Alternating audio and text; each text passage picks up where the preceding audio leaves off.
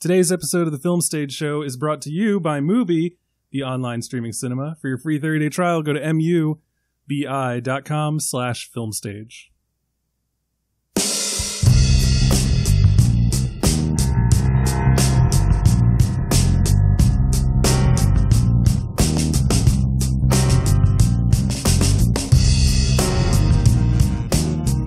Back, ladies and gentlemen, to a brand new episode of the Film Stage Show, the movie review podcast for thefilmstage.com. As always, I'm your host, Ryan J. Roan. With me today, we have Michael Snydel. Hello. We have Bill Graham.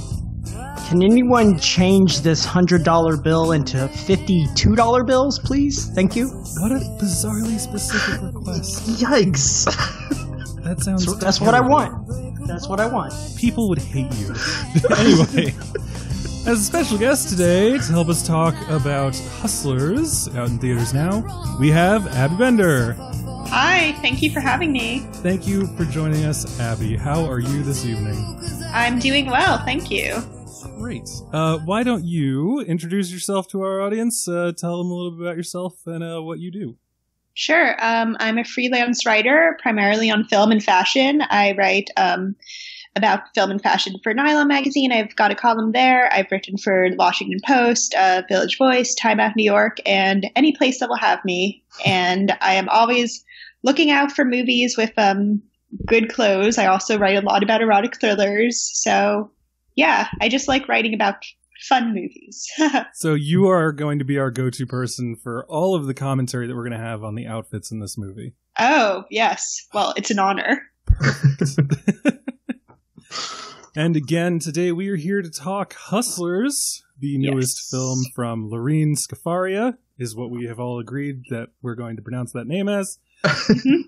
this written also by Lorene Scafaria, based on the uh, magazine article from New York Magazine by Jessica Pressler. Movie stars Constance Wu and Jennifer Lopez. Before we get into that, the usual stuff. Find us on Twitter at Film Stage Show, Facebook, The Film Stage Show, email us podcast at thefilmstage.com. Find us on iTunes, give us a comment and rating. And of course, go to our Patreon, patreon.com slash the film stage show to help us to create more awesome content for as little as $1 an episode. You get access to our Slack channel, first crack at all of our movie related raffles that we do on the website. And of course, you also get a sense of accomplishment. Don't laugh at that, Michael. Can't can't put a price on that. No. This is a, this is I'm giving priceless. What we do here, bills.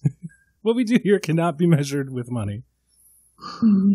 We also are brought to you by Mubi, the online streaming cinema, where every day their wonderful curators bring you a brand new film for you to watch and enjoy. You have 30 days to watch, and at that point, the film will disappear, so you have a constantly rotating selection of 30 films.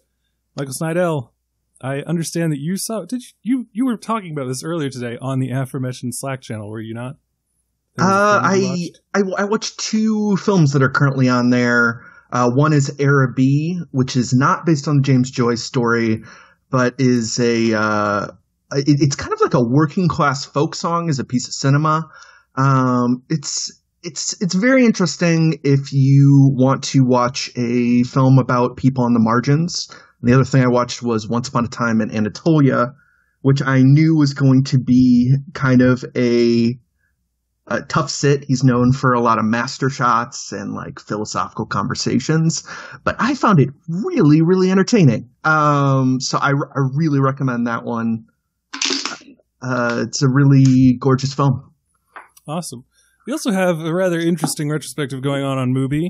It's the Captive Man Roland Klick's neo genre cinema, and they have a short film, Jimmy Orpheus, and um, here is their take. Best kept secret in German cinema. We continue our retrospective of Roland Klick, the happy reject of the new German cinema. With this early short film, Jimmy Orpheus finds the punk auteur with his characters on the nightmare streets of Hamburg, reinventing cinema one jump cut at a time. So that sounds super awesome. And coming from uh, West Germany, back in the days when there were two Germanys, that is a film that I feel needs to be sec- uh, need to be checked out.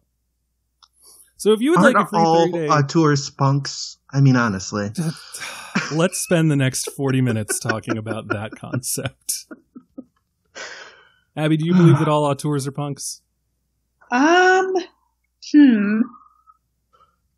I don't know. I mean, I guess it, it really would depend on the auteur. I think some auteurs are probably more punk than others. So, There's probably some, some, pretty dweeby pu- auteurs as I think about it. Yeah, yeah. some are some like so like let's say I don't know Martin Scorsese is minor threat and uh Wes Anderson is Avril Lavigne. I let me think. Hmm. No, this could be like the whole podcast. Is we could just like assign different auteurs to punk bands. Wes Uh, is like Van Dyke Parks. That's what I'd say. Okay, so who's Avril Lavigne? Lavigne. Let me Todd think. Phillips. Todd Phillips. I'm so upset with you. We're moving on. If you would like a free 30 day subscription to Mubi, go to mubi.com slash filmstage. Again, that is mubi.com slash filmstage. Can I just say that I I I'm just going to start telling people that I think that Godard is Avril Lavigne and not explain why. That's going to be my thing now. If you think about it, Godard and Yeah. Avril Lavigne are very synonymous. And then just Yes. walk away and don't even let them ask the question. Yeah. Why did he have to go and make things so complicated?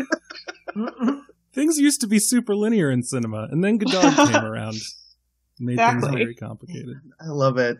I love it. Yeah, this is great. I cannot wait to like watch you just ruin people's days on Twitter. oh, jeez. All right. Well, we are here again to talk about Hustlers, and uh, we're Yes. about to do that. So, yeah, this film by Lorene Scafaria, who previously did Seeking a Friend for the End of the World, and as we talked about, uh, directed a couple episodes of New Girl that are actually some of my favorites. Background check, basketball, quick hardening caulk.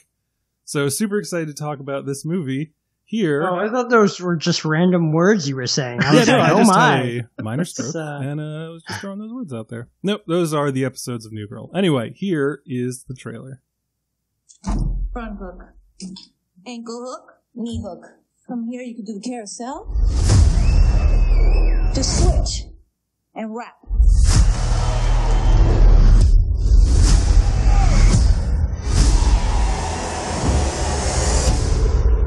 Minus 40% is 160.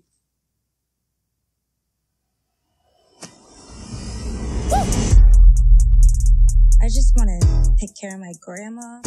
Maybe go shopping every once in a while. When I was a kid, I always wanted to work with animals. All right, so that is the opening of the trailer for Hustlers, which is out in theaters now, and which had uh, what do they what do they call it in the trades? Boffo box office this weekend. Bafo? Really? Have you never seen a Variety headline? I, I have. I don't think they've said Bafo The- in at least the 10 emails. years. The emails, yes. That was Sony Bill. Anyway, um, so yeah, we're here to talk about Hustlers. This movie, based off a true story, um, which was chronicled in New York Magazine, and uh, it's about a group of strippers at a Manhattan uh, strip club who begin a scam to take advantage of the Wall Street dirtbags who walk through their door following the 2008 downturn. So, as always, we're going to begin with our general thoughts before moving into a spoiler section. Let us begin with our guest. Abby, what did you think of Hustlers? I enjoyed it. Um, I thought it was a lot of fun, and I was honestly kind of expecting it to be cheesy, so I think it surpassed my expectations. I will say I found it to be a little bit of um, have a little too much of like the fake Scorsese style, but that's like a bigger problem with like a lot of movies telling these stories in general. Like I think since you know what is like the 80s or 90s, there's just so many movies like that. Um, I also was very annoyed by the fact that that uh, I'm forgetting the character's name, but that that um, sort of more innocent blonde stripper was constantly throwing up because that's one of my pet peeves. Yeah, yeah. I just I hate that. Oh, I just You don't like when people throw up? I mean, well, I guess no one likes it, but I just feel like so many movies now, it's just like something we'll do to get a cheap laugh, and I just think the, that that movie and most movies are above that. I think they can do, do something more original. But overall, I did think it was a lot of fun. Um, I appreciated um, the sort of surprising, some of the soundtrack choices were really unexpected. And of course, I loved seeing all of the sort of trashy, over the top stripper fashion. All right. Michael Snydel, what did you think of Hustlers? You know, I I liked it, but I wanted to like it more. Um, I, I think that you know, like y- y- you, it was weird. I actually asked this on Twitter. I was trying to think of like other great movies about strippers. You know, obviously besides Showgirls, and First of all, um, not strippers, showgirls. I, yes, but uh, Nomi They is a stripper for. They strip in that movie, yes, but I don't know. Also, does Magic Mike not count?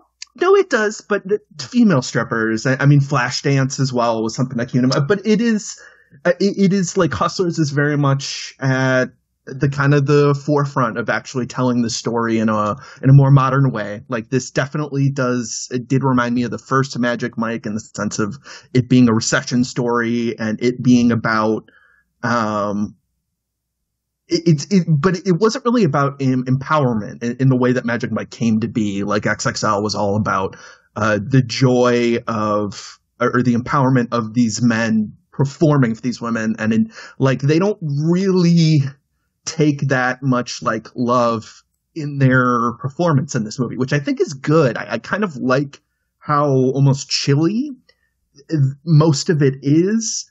I, but what I think is like Abby, I think that I, I I got a little tired with some of the very Scorsese flourishes. It's real heavy on montage. There's a lot of slow motion, and I just think sometimes the rhythm got a little bit off.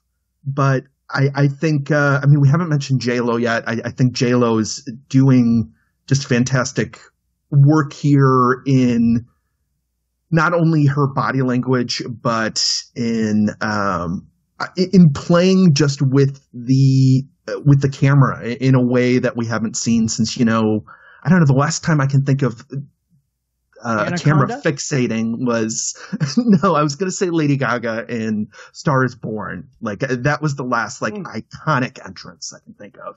So yeah, I I have more thoughts about it, and I think I feel a little bit weird how there's almost like limits to the empathy in this, specifically as it relates to sex workers and some of the other characters. And um, I, weirdly, the last thing I'm going to ask, I'm curious, did anyone else read the s- read the story this was based on? Oh, I act- yeah, I read it. Did it read- sit wanna with spoil you it. strangely? Wait, what did you say? Did it sit with you strangely? Like I found the tone very odd. Yeah, it does have kind of a strange tone, but I did feel like it's also uh s- it was also like super readable, like it's a real sort of page turner, so I think that partly comes from that sort of weird like slightly I guess it's a little bit of like a snarky tone or something. Um but I mean, I enjoyed it. It definitely seemed like, you know, a story sort of made to be adapted. Yeah, yeah. No, I agree. I just I was just curious wherever other people landed on it Yeah, I, because um, it's it's just fascinating. To I read me. the first half of it, and I I think I might have felt a little bit of what you were talking about, the strangeness of it. W- w- like a patronizing. A little Like- bit. Yeah, I don't know. It's like I usually when I read uh, an article that's like that that has like a first person component and is kind of more like it's not it's not an encyclopedia. Sure. Um, I I get weirded out when there's too much of the author's personality in it. huh. But I think that's just Like- because I went to journalism school and I'm, I'm Sure. Like if Yeah. it was a book, I'd be all about it. But for some reason, the fact that it was it was like a you know in a it was in a in a news magazine. So I don't know. But they must teach different things at the Ivy Leagues, I guess. do, do you believe? th- oh oh okay. I thought you were saying that I was in the Ivy Leagues. I was like, no, no, You want to talk about my public education? no. I was talking about Brown. Yeah. She, she, you know, if that's true. Uh, anyways, uh, sorry, I was just just a little tangent there, but yeah, those are my thoughts. Liked All it, wanted to like it better. I think there's a lot there, though. Okay, Bill Graham, what are your thoughts on Hustlers? Yeah, this movie is fine. I, I don't know. Like, like I don't know. It, I I was just listening to the Black Men Can't Jump in Hollywood podcast, and of course they ended up having uh, two two females on their podcast to kind of talk about this, and and they largely kind of said a lot of the things that I I would kind of reiterate. Um, I'm not going to repeat them and kind of steal their thunder, but um, I definitely feel like I wanted to enjoy this movie more than I ended up.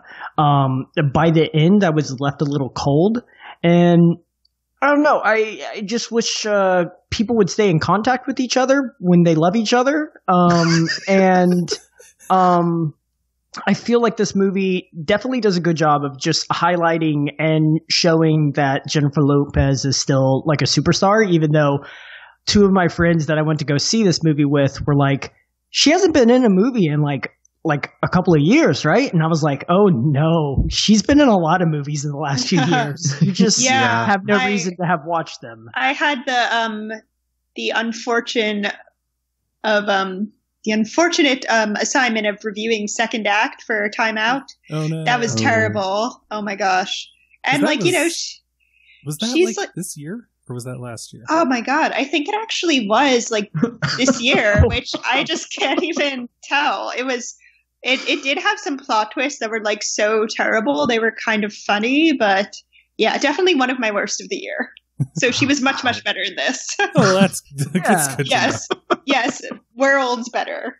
know. she was Um, so yeah. in a TV show that ran from 2016 to 2018 called Shades of Blue. It was supposed to be pretty good, actually. I, I've heard pretty good things about that. I've Never. This, this is the problem with Check your sources, Michael. Check your sources.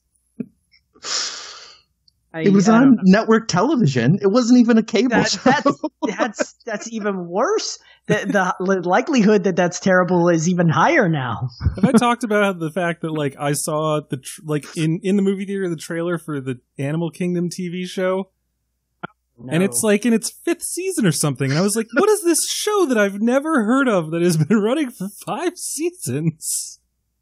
yeah, And then a friend of mine, the uh, movie was good. The movie's good. I've never saw the movie, but a friend of mine, I texted her and I was like, "Hey, what are you up to?" And she's like, "Oh, I'm just binge watching Animal Kingdom." And I was like, "Really?" You talking about the network, or you talking about the TV show?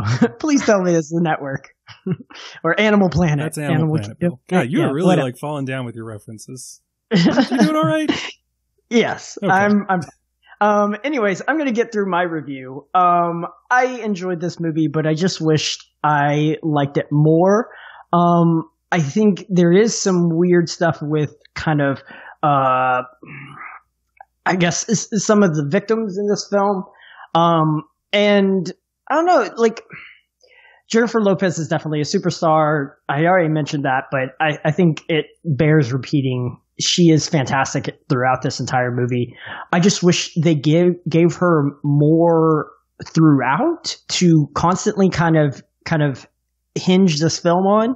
Um, I feel like the way that it's set up, the way that it's execu- executed is a little odd, and I feel like it doesn't pay itself off in that manner.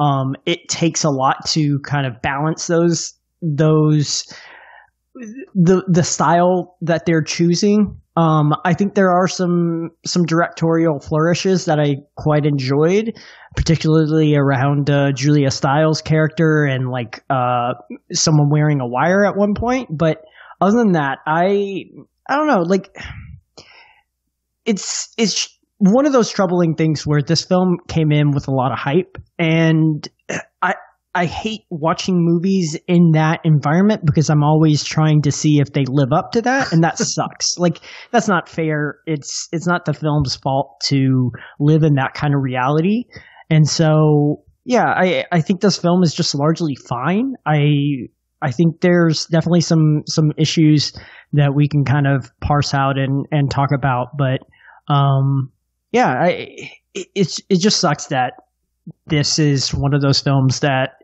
is going to be kind of a, a linchpin, and hopefully this is not something that I mean it made a lot of money, so clearly people wanted to go out and see this. So there's definitely a audience for these kind of movies. Um, yeah, I I enjoyed it, but I just wish I liked it more. Well, I think also what you're saying, I think that's particularly a problem with movies directed by women is like whenever there's a big new movie directed by a woman, everybody sort of puts all of this these ideas onto it that it's going to be like the sort of be all and end all about conversations Well, surrounding I mean, movies directed by women. not even just directed by women, but just largely starring a cast of women. Right? Yeah, I- and, I just- and not a bunch of white women either. Yeah. um, you know Lili Reinhart, bless her heart, but uh, I don't think anybody went out to go see her in this film. Um, it was definitely about Constance Wu and and Jennifer Lopez, and yeah, so. You don't think Cardi. Reinhart Nation turned out for this movie? Uh, you know the Riverdale heads. Uh, they they, they are sh- strong and unfathomable, I imagine. But uh, no, I don't know. Yeah, but no one movie is going to be like the answer to our prayers about women or race relations or anything. It's like, and I feel like the conversation always gets a little bit, it can be a little too much at times. I'm sorry, did Sure, you not even see Black Panther? Oh my God. uh, What about Green Book? I mean, come on. yeah, yeah. Oh, Jesus. Okay. Racism's over. All right. No worries. Someone someone pulled the emergency brake. Love wins. Yes. Um, Yes. so my thoughts. I actually, I really enjoyed this movie. I uh, I think that there's some some issues here and there. I think the uh, I think so. So this is so. There's a couple things that I can tie in from what y'all have said. I do get the kind of Scorsese light feeling from it. There's the you know Goodfellas, Casino parallels. You know even Wolf of Wall Street here and there and that's that's fine with me. I, I like a lot of the flourishes that are put in. I like that it, it keeps it from just playing straight. And uh, I found it, you know, devilishly entertaining. I do think that it's a little it's a little weird how much mileage they get out of the humor of guys being drugged. Yeah. Well, like it you know it made me feel weird and then i was like you know but you watch movies about people who like deal drugs and and Sure. kill people and you know you're super excited for the irishman which is about a man who quote unquote paints houses which is another way of saying murders people so it's um but i think a lot of times those aren't played for laughs. Like this this movie I enjoy the fact that it has the kind of tone that it does because I think that it would if you placed a super serious drama into this world it would play a little cheesy. And I think that this like Yeah. bent of humor helps to keep things light and somehow more realistic which is weird but it it does it does strike me as a little strange that we're just like haha ah that man is bleeding from the forehead there is a surprising patina of realism to this that I wasn't I wasn't quite expecting. As, as weird as that is, yet you know, like there's not really that much like melodrama in, in this. Uh, Like you know, I, even when things go wrong, like it's it's very much just like you know the pieces have been set up. Like it, it, it's very rarely.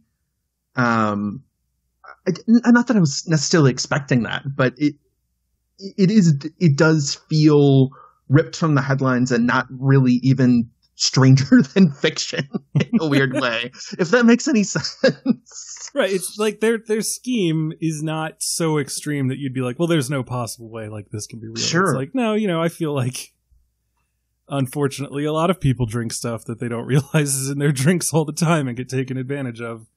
So that's a little that's a little weird. It's a little hard for me to get totally on board with the the funniness of it. But at the same time like you know i think that the movie does a good enough job of towards the end at least you know as as all of these movies must you know showing the human cost of what's being done and the the pain that the victims go through um but in general like you know i found all the i found all the the performances really fun i found the relationship between jennifer lopez and constance wu to be actually really affecting I like got choked up during one of their reunions. I was like, oh, like I, I really bought into this friendship, and I really want these people to be around each other because it's clear that they care about each other so much. I'm Apparently, always- that friendship is a little bit of a fabrication, which makes me really sad. right. Apparently, that's not in in the piece I've read. That like, you know, Sure. kind of, but like, it's a it's a fucking movie. You know, we gotta. As, as fun as it would be to just be like, here's a bunch of people with no real relationship to each other who did crime together. Like, you like to have that stronger bond in there. And I think that you know, especially with how they play it, it's uh, it's really it's really good and really impressive. I was a little worried walking into this just because I'm like, you know, what are they gonna do with the whole stripper thing? Like, are they gonna I don't want to say make a big deal about it, but like, are they gonna are they gonna portray it well? And I, you know, from everything that I have known and seen, uh, the, like the, the the interpersonal relationships between them are are pretty pretty good.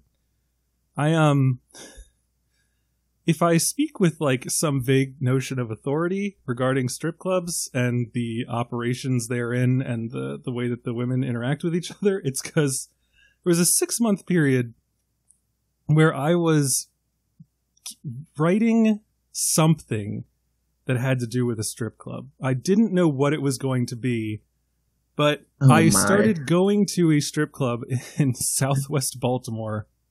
For With- research with is a- what you're no, saying. no. no. So this Brian. is funny. Yeah, with a friend of mine, like once or twice a week, because I needed to get interviews with these women, and they would, you know, they wouldn't do it if I just wandered in and was like, "Hey, I'm interviewing people." So he and I would literally sit in the corner of the bar, do nothing, not really pay attention to anyone, drink randomly hand out like one dollar when a person would walk by and slowly but surely because he would go outside and smoke and i would stand with him through like bumming cigarettes offering lights and just being generally disinterested but fun and like kind people i interviewed like 20 girls over the course of like five months at the club outside of the club and I got all of this information from them that unfortunately like never came to anything and every once in a while I sit down with all my notes and I'm like what am I going to do with this? You could have made a movie, Brian. well, there was a point when I wrote a script and my There you friend uh, Dan Gavazin was going to shoot it and then he went and moved his ass to LA. Oh. So that's annoying. But like yeah, it was it was just weird cuz there was one night where my friends were like, "Hey, we're going to a strip club." And I was like, "Have fun with that." They're like, "What? You don't like strip clubs?" I'm like, "I've never been to a strip club. I will never be to a strip club. I have no interest in going to a strip club." Long story short, they somehow talked me into it. That's the way those stories usually go. Yeah, I think I might have already been a little drunk. But so I went there and I was like, I am deeply uncomfortable with this. I don't know where to look. I don't know what to How do. How much money did they take, Brian? How much money did they take from me? Like $12 because I wasn't doing anything. I'm I'm joking. I'm joking. also, this is me we're talking about. I am Oh, ridiculously poor. Like so so I went there and I they they being the assholes they are bought me a lap dance and I had no again no fucking idea what to do through this entire experience. And I felt at the end of the night really depressed and I felt bad for the girl. And then I was like you know maybe there's some part of my brain that's being rather like old world about this. Like she seemed like she was fine. Maybe it's just like my internal logic sensors that can't allow myself to believe that someone could go into this life willingly and like have a good time doing it. And so that Mhm. was part of like my thought process was like let's break down that. Let's see like the reasons people do this. Now, how much does a Southeast Baltimore strip club have in common with a strip club that's in Manhattan? Probably not much. But I do like the fact that this movie shows that like these people are in fact employable in other areas and like have ambition and hopes and dreams that go elsewhere, but that like there is a certain time and a certain place where being a stripper is the logical thing to do to make a shit ton of money. It was just a job. Right, and to have some level well, of you autonomy. you have to. Yeah, you have to have a population center for sure. Like uh, doing it in Waxahachie, Texas, not not exactly going to be rolling in it, But that a uh, real place? oh yes, Okay. it's uh, 45 minutes away from Dallas. Um, that's why I gave it. Uh, yeah. Um, but yeah, living in the heart of New York City, um, yeah, I can see the proximity to a lot of wealthy people, uh, you know, being there. Um, I will say it is weird that I don't know. I, I don't want to. I don't want to get on a high horse or anything, but I did find it odd that there wasn't a single woman that was in this strip club that was like a patron. That Well, was they, would say every once in a while that there were, but then I never really saw them.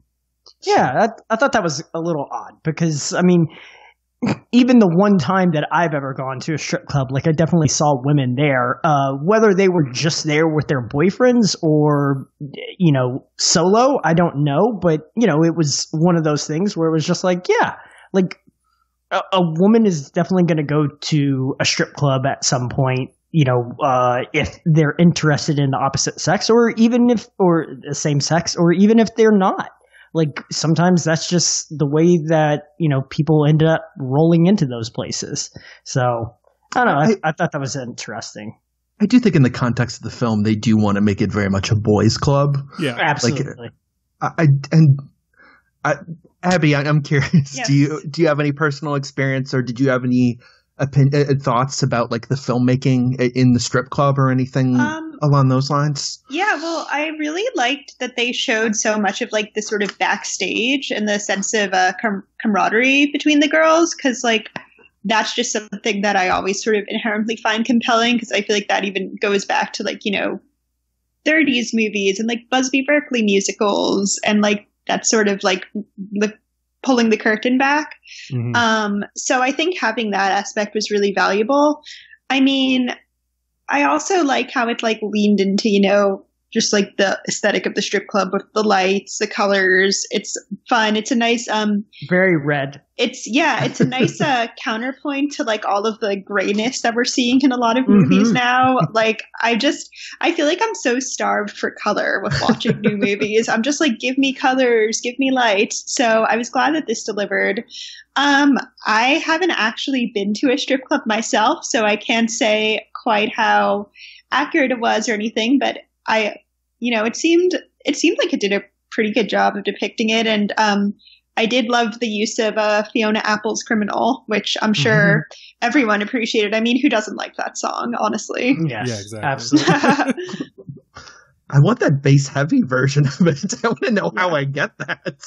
yeah, and it was a really fun like introduction. Like that, that's the first time you see her, and it's just like this sort of hyper, hyper real thing. You know, like she's like this. It's almost like she's some mirage or something. you don't think that's that's constantly what happens when Jennifer Lopez enters the room? Just goes I mean, anywhere. It probably is. Yeah. yeah, yeah, yeah. I did like I did like you know the the fixation kind of on Constance Wu's face during that scene where she's just like, Yeah. "Oh my god, this is it."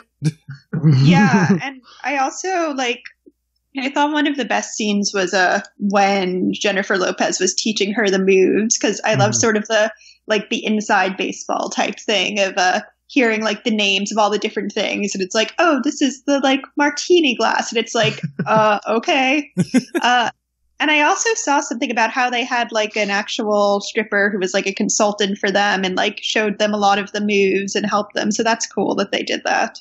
Yeah. No, yeah, I- yeah. I mean, it definitely looks good. I was so my mother, you know, I was talking to her. I was like, I got to see this Okay. movie this weekend, and she said, "What movie?" And I said, "Hustlers." And she's like, "Oh, is that the one with uh, uh, Jennifer Lopez in it?" And I said, "Yeah." How did you like hear about it? Because my mother doesn't really pay attention to movies. She's like, I was at the gym and they had like the Today Show or some bullshit on the TV, and she was talking about like all of her training for this movie and Mhm. how much effort it takes Yeah. to do this stuff. Yeah. And I was like, well, yeah, I know that because there was a point when I was, you know, at the the strip club that I was going to, and I asked one of the girls, I'm like, how come no one here does really any pole work whatsoever? Like, Oh, you all kind of wander around, like you know, it- Mhm. there's and you spin around, but like you don't do any of the stuff that you see, and they're like, no one here gives a shit about that. yeah. And- i was about to say because like uh, if you if you think about it like uh, apparently lopez like spent like two and a half months or something like that training for this. And it's like yeah no one is gonna tip you more i don't think because like you dance well. Like Right. a, a mm. lot of And that it- is going to be situated around just simply your looks. Like and it works at it, it. I think it works at a place like the club that they're doing in the city because a lot of those guys are there for the environment and the show and like the feeling that they can say like I'm not just here to do I, I, whatever. I want the the magazine articles. Yes. yeah, you know they're like I'm here because it's like a fun bar, but there's also like you know this girl who's doing all this stuff. And the place that I went to, it was just a dark, depressing hole in the wall, and there were no illusions whatsoever. Um, and so they said like it's a it's a lot of fucking work. And I watched her in this movie, and I was just legitimately like, I In fe- awe. I feel like if my mom hadn't told me that she put all that effort in, I'd be like, wow, this computer generated imagery is really great. And it's There's some real Spider-Man shit going yeah, it's some on. Matrix nonsense going on. yeah, and then when you think that she's already has like a professional dance background, that she had to do that much, you know, learning all these new things and like didn't just pick it up immediately. It really is like a specific skill set. yeah, Yeah, It's- there, there's yeah. definitely like they they actually have competitions on like pole work and stuff like that. Um, I was following someone for a little while. I don't know if if I stopped following them or they just stopped posting. I can't remember, but they were definitely like it- like it. It was almost a form of gymnastics the way yeah, that they Yeah. was a real thing. Huh? Strip aerobics, like it, it was a thing. Like people would go to pole dancing classes because like it's a full Oh. body workout. Yeah, yeah, no, but like, like that's like a workout. Uh, What she was doing was like there was like a twenty foot pole that she would like traverse up, come back down, like Yeah. spin all the way around, like, and it was like scored like fucking gymnastics. Like it was, it was definitely like a, a whole thing. Um, and it's it's pretty incredible, like what they're able to actually do. But because at a at a higher end club, a girl will have her set playlist. mm, So like, yeah, she probably a routine, yeah, yeah, she probably does have her routine down, and people there may actually like expect it and be like, I can't wait for Ramona to come on and dance to "Criminal," my favorite Fiona Apple track. Mhm. which was another this is another funny thing at the the shithole that I went to. Um they just put an iPod shuffle on and so there were so many times when the girl would go up there and like some bullshit terrible song would come on and she would roll her eyes and just be like I'm not I can't and would just like spin around because she was just like I can't even pretend to fucking work with this song. That's awesome. Yeah. Good times. I do want to get back to the, the film a little bit. I, I, I think I, I think that you know I, I think one of the most interesting balances and, and kind of contradictions here is you know as much as I was saying that they're not getting you know pleasure from like stripping and, and anything like that, you do get a few you know really beautiful scenes like you know the love in this club when a certain are, are we in spoilers Uh, let's go. Let's go there soon. Yeah, let's let's keep that in the back pocket. all right now. when a cameo happens with someone A fantastic. Um, cameo. yeah, a fantastic cameo who has definitely been in a strip club before. Um, He's got like yeah, three like songs when- about it at least. oh boy. All right. anyway, uh, yeah, when that happens and like, th- there's like a tableau of all of the dancers on the stage, and it's just like it's just a wonderful shot. And they actually return to it in the the credits. I don't know if you guys stayed for that, but Mhm, I did. I, I did think it was really interesting. I, I, I, I and I think Lorene Sc- Scafaria has talked about this. Is like she was very careful about not to bring a, a you know traditional male gaze into this. Like it doesn't shy away from the bodies, but I think the way that this is edited, I, I think the way that it it fixates on you know uh you know i think she actually said like the neck up or something i can't remember the exact thing she said but um i i do think the way that this the so-called stripping is shot in this is really is really interesting and like comes in like such direct you know um opposition to you know even how something like magic mike and magic mike xxl like framed these women so i i did just want to mention that because Um, I do think that is one thing that feels genuinely radical to me about this movie. Does everyone agree? Yeah, no, I, I think I think there's definitely a different style of gaze. It's it's um you know besides Lopez's kind of show showcase uh set piece um besides that that film this film definitely doesn't uh hone in on her as much as a lot of other films that even feature her um you know throughout her career uh Well, yeah, because a lot no- of the a lot of the a lot of what we see in this movie are are like mid shots of like the two or three or four women together. Because a lot of what the movie is really trying to get across is like the bond that's forming and the kind of camaraderie of their thing. I would say the most the most uh stereotypical kind of like glam shot thing is the the shot that they do every time it's like, "Oh, my sisters are here." mhm. and you just see like the camera pans quickly and then you've got the like you know the i don't even know what to call like the the stoic hot face and like the the, the synchronized stomping towards their mark and they did that like two or three times maybe more and every time Yeah. they did it i cackled like a madman because i was just like it's like Can you imagine being in a velociraptors bar? coming to kill Yeah. you why would you you think imagine- that this is normal yeah can you imagine just being in a bar and and yeah a being the person uh, you know their object of of desire in that in that scenario but also like just being a bystander and just watching like three beautiful women like barge into a room and be like and just surround one guy and just be like what the fuck is going on right now? I'm not used to bars having that much open space that you could walk like one by one and Well, two you I know mean, in a let's- straight line. let's be honest the, it was definitely an upscale bar that they were probably at so. Yeah. They weren't like holding their drinks hotel. above their heads as they shimmied between people. Yes.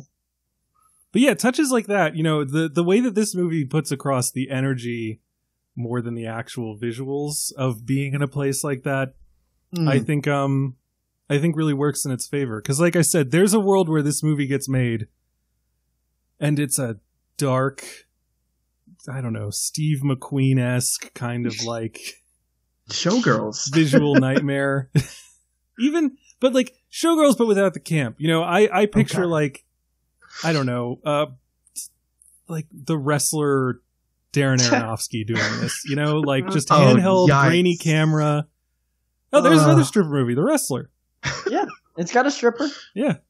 Anyway, um, but no, I, I really like the way this this did. I kind of wish, and I don't know if I'm the only one who feels this way, but Destiny, Constance Wu's character, I sort of wish they'd pushed more of her characterization up to the front of the movie. Because for the first, I don't know, two acts, she felt like a real cipher to me. Yes she she is does seem like kind of an un unusual lead to me. Not not necessarily in a bad way, but I, I mean, you know, if you go anyone next to J Lo is going to look a little bit ordinary dimmer, if that makes Yeah. The that lights don't shine quite as brightly. Sure, but I think it, it it's interesting that they chose to have her be as as kind of reserved and a little bit a little bit uh, dorky. Like I, I- I I do have to say, like at one point in my notes, I did question. I, I was wondering why um why J Lo's character would take Constance Wu under her wing Don't you mean Like- into her fur, Michael? into her fur, yes, into her chinchilla. Sorry, I've been waiting all Fur. episode No. to reference that. I don't, I don't think hers is chinchilla. I think the one that she gives is chinchilla. Oh, but yeah. Oh my god, that scene is that scene's great. As much as whatever qualifications I have about this movie, there are a few scenes in this. But Do you mean I- their their first meeting scene up on the roof? yes, yes, Yeah. When But- so when when when uh, Jennifer Lopez opens up her massive fur coat, spreads her legs and says like come into my fur or something, Mhm. I could just feel the gifts getting created. Yeah. Yeah, my screening, everyone was like, cheering. yeah, like everybody was like, "Whoa!" If- um, and I kind of almost felt like like it was a fun scene, but it almost felt a little bit too self conscious of that. Like it Mhm. definitely felt very aware of its meme potential. Look, that's how this movie's gonna have legs. Yeah, come, yeah, come snuggle inside my fur. Yeah, yeah. I um oh crap, I can't remember what I was gonna say. Oh, the one regret that I have about this movie is that I went and saw it at like ten fifteen on a Sunday morning. What are you doing, Brian? I am a father. I don't have a lot of free time. So like I would have loved to have gone and seen this at like a boozy 8 p.m. Saturday screening. That's definitely when I saw it. But I saw it with all the old people who I guess, you know, were watching the Today Show and saw Jennifer Lopez and were like, oh, I'll check out her movie. After Yeah, like, there's you know, 8 a.m. mass. There was definitely uh, a section of Alamo, or Alamo has like a screening series that they do every now and then called Rowdy Screenings, where they basically are like, yeah, you can talk, you can text, you can be Oh. fucking noisy. Wait, in they the theater. encourage you to text? I I mean, they don't encourage that. What they're encouraging you to do is interact with the movie and Oh, be God. loud and. Oh. I, I would never. I wouldn't want to go to one of those. But it those. is definitely explicitly stated like this is a rowdy screening. yeah, yeah. If if that's what you're into, and yeah, they definitely usually those only last for like opening weekend, or I think they've done a few where like after the the buzz has already built for a movie, they're like, oh shit, like I, I think they did it for the Last Showman uh, a You couple mean of the times. greatest showman? Greatest Showman. Um, and some other movies like that where they were just like, oh, this is actually like a hit. Okay. Um, right, because I feel maybe- like you need to do the rowdy screening like two weeks into the run so that people who want to go and see it Sure. again, you know, like I picture that being the screening of like Avengers Endgame, where when Captain America is about to pick up Thor's hammer, everyone's like, "Yeah, Cap," and just starts clapping. Mhm. You know, not like opening they're weekend defi- stuff. You know. Yeah, yeah, yeah. Anyway, I was imagining like Rocky Horror. yeah, exactly.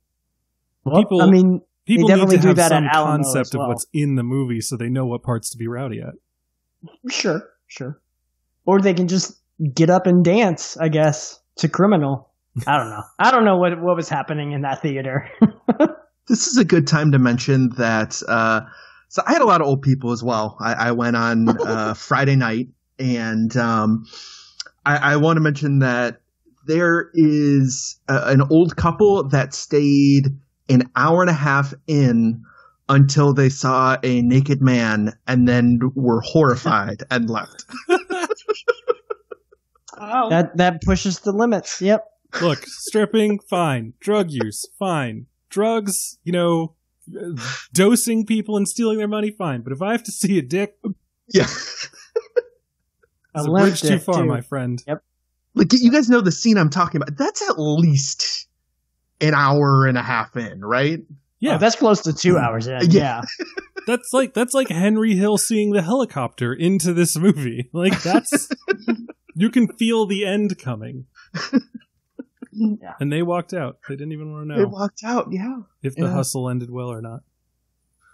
Oh, okay, we should go specifically into spoilers and probably get into if we have some some misgivings about the the druggings or sex workers, anything like that. Oh, I just want before we get into spoilers, I just want Sure. to say I was so happy. I had no idea she was in this movie. I was so happy when it cut and I saw that Julia Stiles was the journalist. hmm I Yeah, literally my- said my out girlfriend- loud, "Oh, hey, it's Julia Stiles."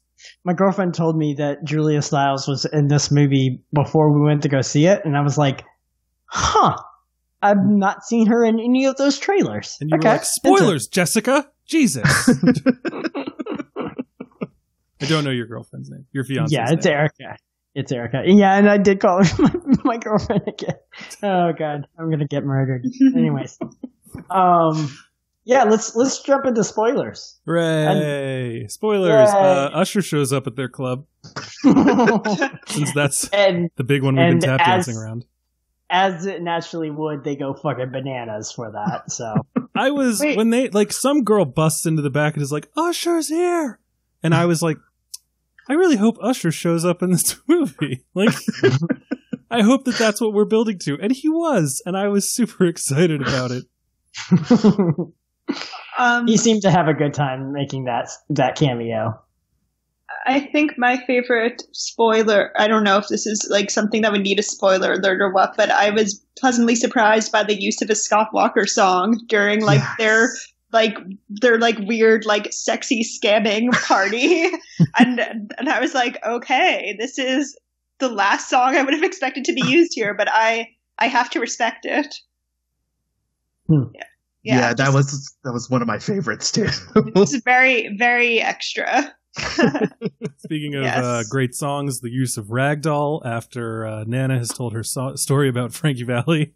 Oh yeah, that was cute. Um, yeah, but I also I think it's interesting how like I feel like people are so obsessed with uh, talking about ev- how saying everything is a scam now. Like I like I every time I open Twitter, I feel like people are talking about scammers, and like a lot of times people will use the word scam to describe something that doesn't even actually seem like a scam. So I'm wondering if like that makes um hustlers like particularly like zeitgeisty somehow. That's But possible. it's like I, yeah, it's like we're in the scam moment. I um my issue is with even calling this a scam. So I walked Yeah. into the movie and I was like, all right, so they're scamming these guys. So I thought there'd be blackmail. I thought there'd be like, you know, matchstick men style confidence games. And then they're just like, okay, so what we're going to do is it's just highway robbery. we're going to drug these guys and steal their shit. And I was like, oh, that's less a scam and more just yeah, it's not as artful. Yeah. no, it's definitely Yeah. not very artful. yeah. And and I feel like this movie leans heavily on Lopez's uh kind of description of what they're doing in that like oh these guys are just jackasses and like they're stealing from the American public so we're basically stealing back from them. And so there's no issue there's no worries like like these guys all deserve it right? And I feel like this film plays into that like it does a good job of giving us at least one kind of person to hook our our like hat on and and be like well this person doesn't seem to be quite what you're like you know targeting. And you definitely just mercilessly ran up his credit card and his corporate card got him fired like probably got him kicked out of his own home all of these other things. And i feel like this movie it tries to say something very powerful about that kind of scenario. And i i would have loved if they would have maybe i don't know like at a certain point there has to just be a body count i guess. But it does feel unfortunate because it feels like lopez's character is basically saying like i know these guys are sleazeballs and here's how. Like I've gotten to know them over time, so let's rip them off. But at a certain point, it just becomes like, yeah, but now you don't even know these people, and you're just hunting for a wedding band and like a nice watch and nice shoes with Mhm. socks. Like at, at some point, it starts to become you don't even know these people and you know just because they have are fairly wealthy doesn't necessarily mean that they are truly despicable evil people that have this kind of coming to them and i feel like this film doesn't doesn't do that enough but tries to kind of pay lip service a little bit to that Well, they, Um, the one of the first. so just as the Wolf of Wall Street had the the, The blue scene? chips and the pink slips and all that, Oh, um, this movie has a, a moment up front where she's like, you know, there's three kinds of Wall Street guys. There's the low level guy who like won't fuck anyone over, and so he only has like so much money. And then there's the the kind of upper mid the level mid tier yeah the mid tier and he's you know pretty good. You still get a lot of money from him. And then there's the I don't know like CEOs. S- Satan's best friend from college, Mhm. who's just like this evil person who sits there throwing hundred dollar bills onto a couch and Mhm. comes in through the back door and stuff. And um, it seems as though once the once the the downturn hits, they like collapse those three things and just assume that everyone is that that third guy. Mm, mm. And I don't know that the that the movie ever grapples with that. That like their hmm. their morality compresses and they lose all perspective. I hmm. mean, I felt like it seemed to me like the movie kind of went out of its way to just have all the male characters be very underdeveloped. Which, on the one hand, I guess is sort of an interesting choice because, like, sure, we could use more movies with more women characters, and I love the idea of a movie that's like all women and emphasizing women. But on the other hand, it's like I'm just thinking, like, with, uh, for example, like, uh, with Constance Wu's, like, with her boyfriend, who was like such a non-entity, and it's like yeah. when she got pregnant, I was just like, wait, we have like, has this guy even said like one word? And it's like, I get that he's supposed to just be like a stupid, like scumbaggy guy, but still, it's like on some level, it's just like w- makes the movie like it. It's like you need something more to anchor you within these like personal stories. Well, that's the that's Yeah. the like. Okay, I'm glad you brought that up because I kept expecting that she would marry what's his name, Kevin, nice guy who got her a computer. Sure. Uh huh. And um, instead, it's like she's at this pool party, meets this guy who looks like he's a member of a rap rock band Crazy Town, Mhm. and then they're suddenly like pregnant. He is a rapper. Is he? He is actually a rapper. G-Eazy. Yeah. is, is that confirmed that that's who that is? yes. Okay. yeah, he's Johnny. Look at that. He he's billed as Gerald Earl Gillum. Gillum. Yeah. It's, it's something. Okay, well, glad that I was able to pin his His his type. actual career. Oh boy. But I was just looking at him. I'm like, I, th- and this is, goes into what I had said earlier about I wish that her character had been less of a cipher early on. I was like, I don't understand. She's living, you know, not the craziest penthouse lifestyle that Ramona is, but she's got a fair amount of money. Why is she hanging out with like this Bayonne, New Jersey trash? apologies to Bayonne, New Jersey. Um, like I just I didn't understand it. I I was so confused because I thought it was like oh she's gonna have a fling with this guy, and then he just kept being in the background, and then I don't even know what they fought about to break up, and I was just like, what is her character? I don't. She cares about her grandmother, so I thought she was like first gonna be posited as like oh here's this poor girl who can't make ends meet, and this is the best way to for her to make money, but then she just like makes the mistake of being with this this scumbag man. And i just i couldn't wrap my head around it. And we finally get some information about her and um the way that her parents were later on Uh-huh. and i i don't know i i'm curious what you all felt you know abby michael bill like did did you feel like it was supposed to be a reveal that her background was so messed up or would you two have preferred that that just got pushed up a little bit Um, I mean, I kind of felt like it was pretty strongly hinted at from the beginning. Like as soon as you saw that her like grandmother was the only, you know, was her like sort of go-to person, you sort of assumed something's up. So it didn't really feel like it didn't feel like that much of a dramatic reveal to me. And then once it happened, I was kind of like, oh, okay. So, you know, you've got this sad background, which I guess is like a lot of, you know, it's like something that you might expect to see in that kind of story, but Mhm. like not necessarily. But it's like, I guess it does like sort of, I mean, even if it's real, it does like play into certain like societal things. Stereotypes. Yeah, Yeah. for sure. I um yeah, and I was like, I don't know if I'm supposed to put this much stock into it, but then they have like the the cutaway to her mom's car driving away and her like crying when she thinks about it, and I'm like, I don't know if this is characterization that would help me earlier on when she was Mhm. dating G-Eazy, or if this would just help to confuse me more. You you were so uncomfortable saying his name. I couldn't love figure out if it was G Easy or if it should be Jeezy or yeah, it's G easy. Easy someone else. I know there's Uh. Weezy. That's a guy. There's Oh, also speaking of- Speaking of me being woefully uneducated on present day pop stars, um, in our Slack channel, someone said that it was distracting that uh, Cardi B and Lizzo Mhm. were. were I'm Do sorry, you not know who they who they are? Right. They were like, it was kind of distracting. You could remove them from the movie and it wouldn't matter. I, you know, it was weird that they were there, but they weren't there that long. And I was legitimately reading that on my phone. I was like, what the fuck are they talking about?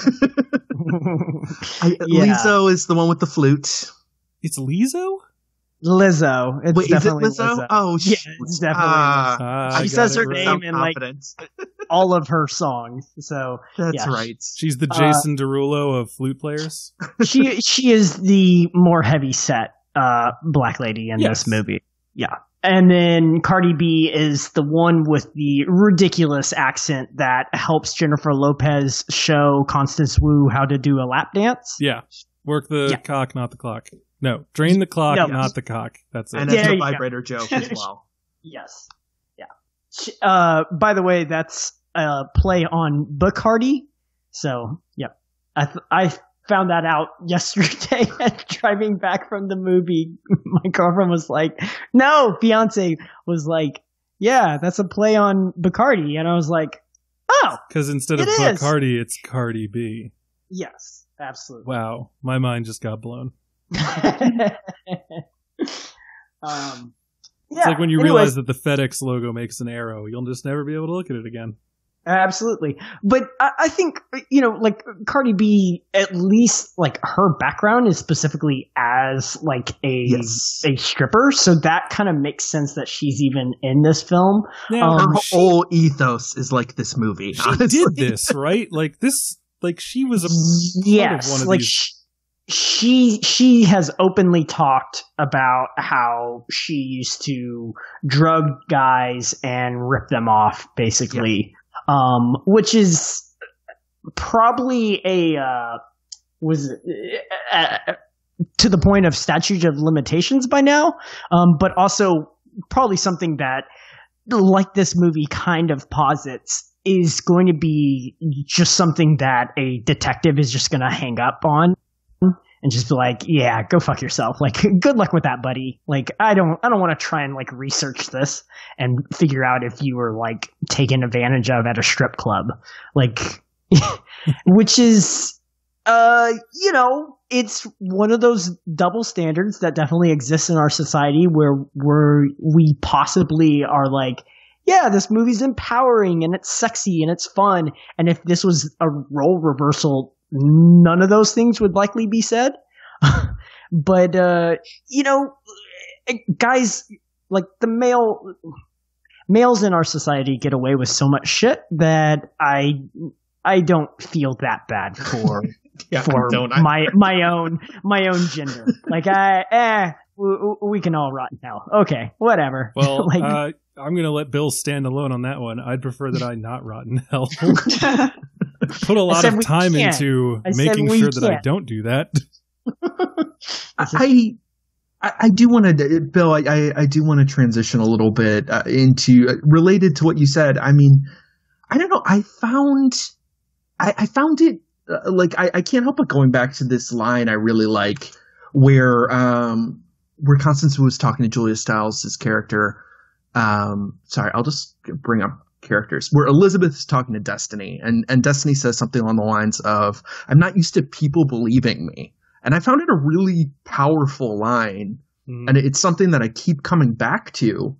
Um, and and I think that there is something really cool throughout this movie that you know by giving these women a spotlight even if they're doing dubious things like it really is giving them an autonomy that they usually don't get on screen but i did admittedly found it find it pretty weird then when the the the way this movie views drug addicts, the way this movie views sex workers, like it, it felt really, really odd to me. And I guess that is partly the character's perspective, not necessarily the movie's perspective.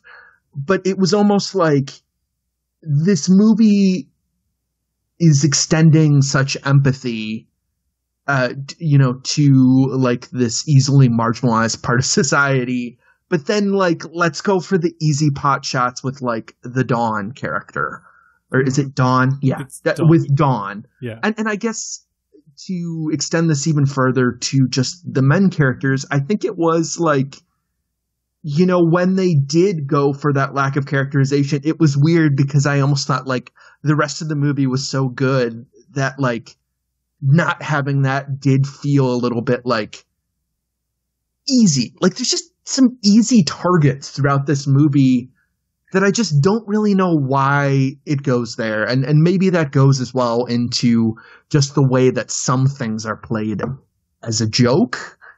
Um so I'm I'm just curious whether you guys Um, felt anything about any, any of that. I I agree. I mean, I think there's definitely it definitely sort of has like a little bit of that like uh uh what is it? Like it's almost a slightly like girl boss like neoliberal thing going on where it's like you know like yes like slay and all this stuff that's like now been like sort of commoditized um with like yeah these women are doing these terrible things but they're like cool hot women so it's fun now um, and that's something that, you know, I always sort of grapple with in movies I like since I write about erotic thrillers. So I've got a lot of mixed feelings about that whole thing. but um, I do kind of think, especially these days, it's like that stuff gets so like instantly memed and it sort of gets like people don't necessarily really give it a closer look or consider like the implications of like, you know, the system these women are working under. They don't consider they sort of like treat the men as though they're all like this one faceless entity um, things like that so i mean even though i mostly enjoyed the movie it certainly wasn't the most uh, nuanced uh, social depiction Yeah, and like the one good guy, they like bleep out his last name as though it's like he's like the only victim that matters, Mhm. Which is a little weird. Um, It, it's found- just like easy. I, I yeah, I, I don't know. I found um some of the way that they talked about like Dawn and then that the other woman who they didn't work with, who was like was older, like snorting. yeah, Mhm. like snorting coke in a in a food court. Yeah, um i don't know i found that a little weird because honestly there was a point during the movie and again my experience and, and the women that i interviewed are a very different batch than the people who would probably be working in a manhattan strip club but i was like well there's a shockingly small amount of drug use in this movie um Mhm. even just like from a perspective of just young people with a lot of money um sure. and before you even get into like the the work that they're doing and the environment that they're in Recreational. Right which maybe i was like you know i i thought like well maybe maybe they don't. Like maybe they are the level The- of the worst- professional that's like Yeah, i the- don't i don't want or need to do drugs. I've seen people destroyed like that. But then it felt weird for the movie to bring in dawn and have her play this like twitchy kind of Mhm. like what's the word i'm looking for? Comedic foil? Yeah. it just it felt really strange to me especially just because uh again i i know and have met people like that and um it's usually not fun it's usually not funny you know Mhm. even if it begins that way like uh It's it yeah. M- maybe it's funny to observe them. It is not funny to know them, right? Right, To and so that's- to interact with them. so that's the problem point. i think is that the movie seems to withhold its empathy for certain people and she kind of feels like one of them Yeah. I also think that she's a strange character in this movie because Lili Reinhart's character. Uh, so so Constance Wu leaves, and then Ramona picks up Annabelle, and like Yeah. you know helps her out, and they kind of bond. And then Constance Wu's character Destiny comes back and has like no issues with Annabelle, which I thought is what they were going to set up. But then Dawn shows up, and she has issues with Dawn and it just felt weird that like somehow Annabelle, who was brought into this group, like escaped her wrath or her envy, but Dawn for and and also that Ramona treated Dawn the way she did because it it was sort of like I feel as though up to this point Ramona has had better. She's savvy, yeah. this. and so it it kind of felt that folded in with my like, oh, I don't know if I like the way this this like struggling young addict is being treated in this movie. But I think again that that's one of the that if you're if you're jibing on the level of this movie is mostly like a farcical kind of comedy, it's the kind mm-hmm. of movie where two people attempt to make a mixture of ketamine and MDMA and then they decide to test it out by tasting it like it's some sort of icing and then the movie cuts to them waking up on a kitchen floor. So like Mm-hmm. there's some level of unreality going on here. Sure. But it, between between the strangeness of the narrative being like, okay, so you know she's great with Annabelle, but Dawn is like weird, and for whatever reason, Ramona is able to fold Annabelle more easily into this group without alienating Destiny than she is Dawn, and now Dawn is an issue, and when Dawn gets caught, she's gonna like fold like a lawn chair. Mm-hmm. It was strange. It was a little weird. I, I don't remember Annabelle's issues, to be honest with you. I know she got kicked out of throws up a her uh, her home because you know she told her parents that she was uh, a stripper. Well, that's the weird part is that she she didn't get kicked out of her home and then become a stripper. She decided to become a stripper and then got kicked out of her home. Why is that weird? I don't know. It's just like it seems like, and I I don't mean weird in a bad way, but in most movies it'd be like, well, you know, I came out as bisexual or lesbian, and my parents kicked me out, and so now I'm stripping to pay the rent. And she just was like completely independent of any other hardship in my life. I realized I could make a lot of money stripping, Mhm. and my parents were deeply unhappy about it.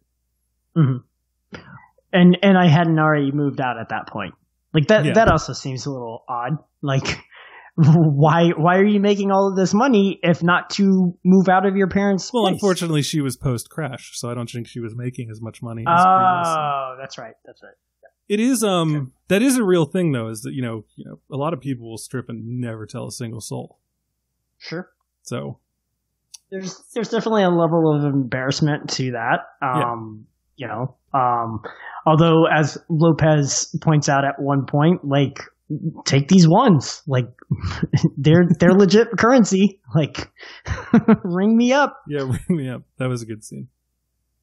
I get- Um, Wait, wait, Brian, I, I have to ask, as someone who did do so much research, is there something you feel like is missing from this portrait that you feel like uh, was pretty pervasive in the people that you were talking to or interviewed? So again, the Sh- the place that I was going Sure. to was a very different place. I feel like I'm just curious. th- there's a level of class stratification that this movie doesn't get into. Mhm. Um, for instance, there are the girls who are like, I am here to put myself through school, or because this is the period in my life when I can make money doing this. Mhm. sure. And then there are the girls who are. This is the only thing that they can do. I don't. I don't want to make that sound like too terrible, but they've clearly come here in a sense of being like, well, you know, you got to make money somehow. Mhm. And, I And can then- do this. Yeah, and and then there's you know even within that there's the ones who kind of take pride in their work, and then there's the ones who like seem to not give a shit at all, and the different people that these people attract. So like, without using any names, uh, there was one girl who told everyone that she was putting herself through nursing school, and you know that this wasn't what she was going to do forever. And she was actually lying to appear to be like the girls who were actually doing that because she realized guys would give her more money. Then there's a girl who is actually putting herself through some form of school who really, really, really glammed up. Like, was a clear, I don't know, like top of the heap, diamond in the rough kind of thing of this place. and she made a shit ton of money. One of the things this movie does really well is it shows the relationships that these women will make with like regulars. hmm So she's I I met her at a coffee shop one day and I was like, so we've we've obviously talked a lot. I want to ask about like the men. Like what do you like do you aside from like the dollar bills and the money for the lap dances and stuff, you know, what other stuff have you gotten? And she was like, a man pays for my cell phone. These diamond earrings I got from one of the guys, you know, and then she was like, a guy came up and gave me a Coach bag, like brought it to the club, and I looked at it and said, "I hate Coach." Like, mm-hmm. bring me some other brand. And she said the next day he came in with the one that she asked for. But then there's the other ones who are are just not doing well, and Hmm. you know are are getting some money but not a lot, and it seems to primarily be a way for them to meet men who are willing to give them drugs. Mm, mhm. And um, one of those people I was supposed to meet for lunch, and she never showed up. And I showed up at the club, and I was like, "Hey, like, you know, has anyone heard from blank?" She was supposed to meet me at like this restaurant by her house, and she never did. And they're like, "Oh, she's probably like strung out or something. Like she's supposed to work tonight." She never showed up, and then like two days later, it turned out that she was like in the hospital on a heroin overdose, and that's why she didn't make it to our interview.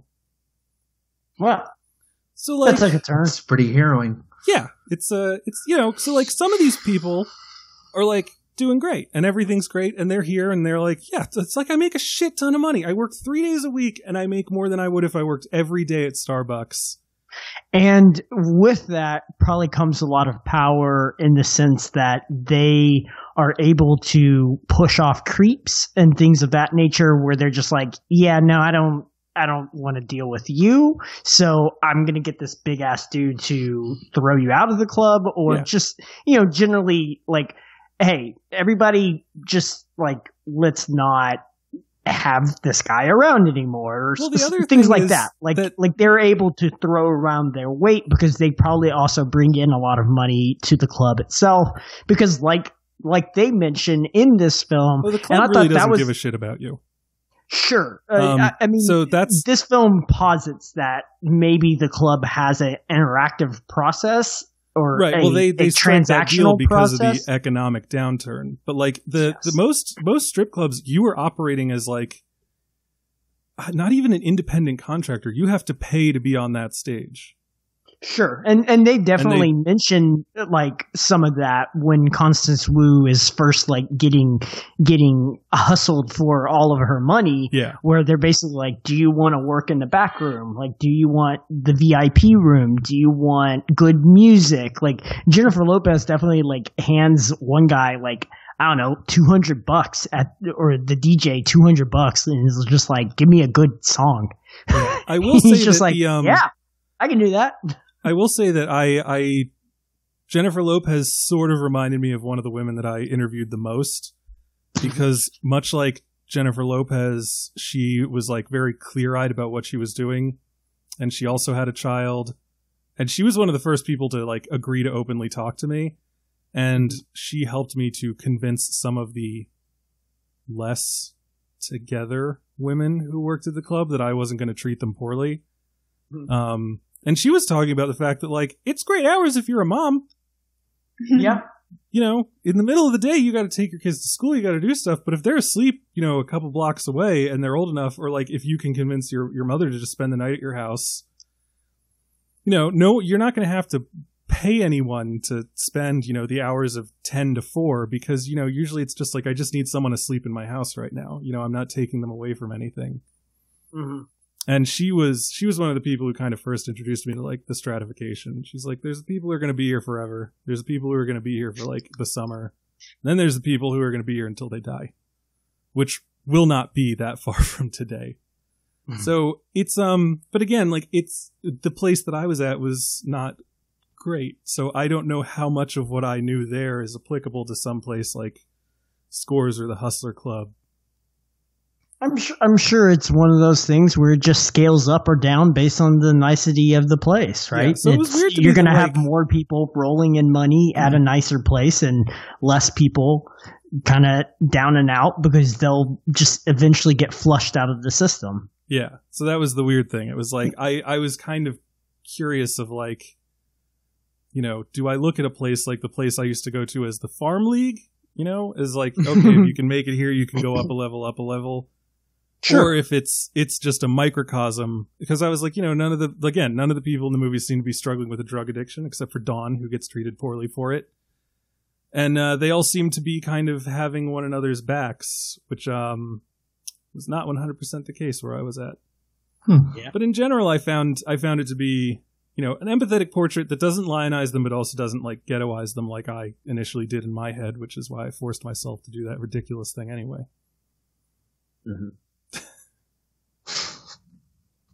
It was a weird period in my life. my friends friends were like, "You're looking rough," and I was like, "I was out until 4 a.m. last night." And they're like, "Oh shit! Like, did you have fun?" I was like, "No, it was terrible."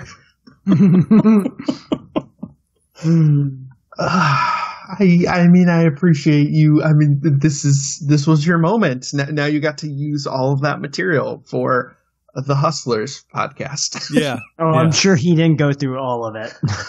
it, I did not. There's I have so many stories. I'm not uh, sure. Many of them are are are deeply depressing. Some of them are really funny. And uh, some of them I can't say just because uh, I, I still know people from there and I don't want to blow up their spot. Sure. Yeah. But no, I think you know, Michael, you were talking about like movies about strippers, and I think that there, you know, there's a, I don't, we have like this weird thing in our society about you know women who are in even like uh, you know sex work adjacent trades like stripping, Sure. and um, I'm glad that this movie, you know, took the tone that it did and just kind of made it seem like a job. Yeah.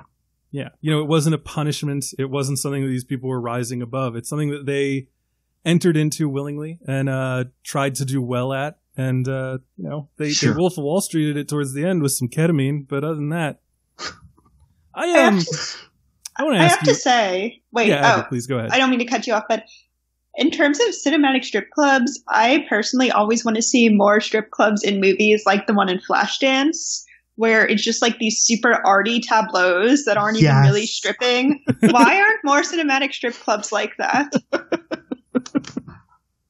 it's like it's like performance art and I don't know. I guess it, I guess maybe that was a thing in like the early 80s or maybe that was just certain clubs trying to be classy, but I do kind of love that even though it's not a great film.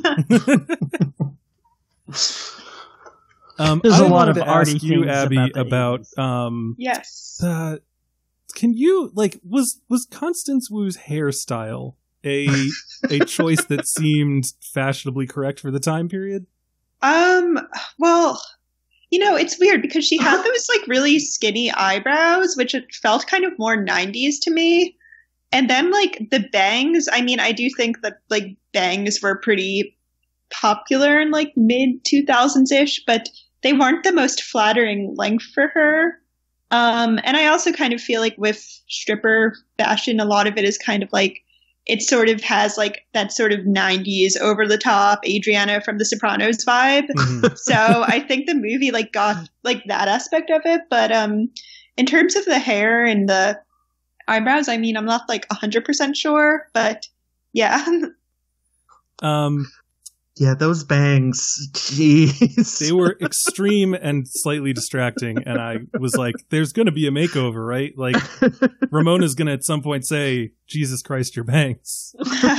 I also I have to say, I mean, I wasn't a big fan of um Jennifer Lopez's like what was it like one of those like rhinestone like chin piercing thing that she had. Oh, yeah. Oh yeah, she had like the I a found Monroe, that but, like, beneath Yeah. her lip. yeah, because usually when I've seen those, it's like near like above your mouth more. Yeah, it's, and I was the- like, the yeah. piercing is literally called a Monroe. It's supposed to like emulate Marilyn Monroe's booty mark. I don't know what you call it when it's like down by your chin though. That was weird. Yeah, no, I mean, maybe that was something the actual stripper had, but I was like, I mean, I guess it looked better on her than what on most people, but I found it kind of distracting. I was like, yeah, she's pulling this off, but I don't know that it's adding anything. I Yeah. will, um, since we're Yeah, talking please about do not emulate her. since we're talking about fashion and stuff, I want to say that her in that in the scene where she goes to the ATM and then gets like got by the cops, that outfit and that song choice together, I could just watch her walking, you know, vaguely slow motion down the street on a loop with that song playing. That was great. the Jenny Yeah. from the Block homage. Yeah, pretty much. With like what leather pants and like a velour half like hooded like crop top. I don't even know Mhm. what to call it. Yep. Oh, that's Oh. gonna get meme to hell, isn't it? As well. Oh, And I think have it even says princess on it. Did it say And I have- Princess or Juicy? I'm sorry. I have to ahead. say, uh, one sort of small fashion detail I really liked was um, at one point when a Constance Wu's character has a job interview for like a retail job, and you can see that she's wearing these shoes that are like way, way, way too high, like these super stilettos. and I thought there was something kind of sweet about that. This idea that she's like, you know, she's wearing a job interview outfit, but the shoes are still almost a little bit like what we might think of as stripper shoes. And I thought in terms of the fashion, there was like a lot of stuff with it being like how they sort of present themselves as being members of certain classes and the sort of um consumerist fantasies of trying to be one class group versus another. That was kind of interesting. Their Hmm. yeah, even their high class styles still had a an edge to them. Yeah, yeah. Much like uh, Constance Wu's boyfriend tipped her off as not being from the social strata that she seemed to want to live in. Oftentimes, their outfits would do the same. Mm-hmm. Mm-hmm. That's actually so. That's this is this is a funny and short story. Uh, my friend and I were sitting at the bar, and we were like, "I wonder where they get these clothes. Like, uh, you know, there must be a shop somewhere. They go on the internet." Um, and then a guy walked in, holding a catalog. Started talking to some of the girls, and he sits down next to us. I'm like, "Hey, man, what's what's with the like? What are you doing here?" And he said, "Oh, I'm uh, you know, whatever the hell his name was." And he's like, "I uh, I sell you know stripper clothing." And I was like, "What do you mean you sell stripper clothing?" He's like, "These girls don't want to get this shit sent to their houses. They know when they're at home, they don't want to be thinking about the job they're doing. Have a friend walk by while they're on their phone looking for 18 inch heels or whatever. So I come here, spend five minutes with them, see if they need anything new, and then I, you know, get this shit delivered and I bring it over to them." And I was like, "That's your whole ass job?" And he's like, "Yeah, man, it's a great living." it's like, "Oh, okay, sweet." How do Yeah, you it's- get it's into probably- that? It's probably a fucking cash business too. like Jesus, can you imagine? Michael, Yeah, that's a and I- great question. I don't know how he got into that. I don't know how the guy who. So this is this is another talking about scams, talking about grifts. There was a guy who, at a certain point every night, would come in with a shit ton of roses, Mm-hmm. and he would like you know because a, a, a girl a girl would at some point like pair up with a, a guy that she was planning on trying to to get a dance from because that's where the money is and this guy would walk up and say you know do you want to get a rose for the pretty lady and the guy would be like kind of stuck because he wants this girl Yep. to like him and so he'd uh, pay 20 fucking dollars for a rose and I guess that the they would kick money to the girls and stuff. I was just like, what's the rose economy like here? Who is this man who at one o'clock in the morning is like, honey, I'll be back in half an hour. I got to go sell roses at the strip club. And make like three grand and then be back. Yeah, pretty much. Good times. So, are there any final thoughts on this movie before we wrap it up for the day? Abby, I know you had you were trying to say something.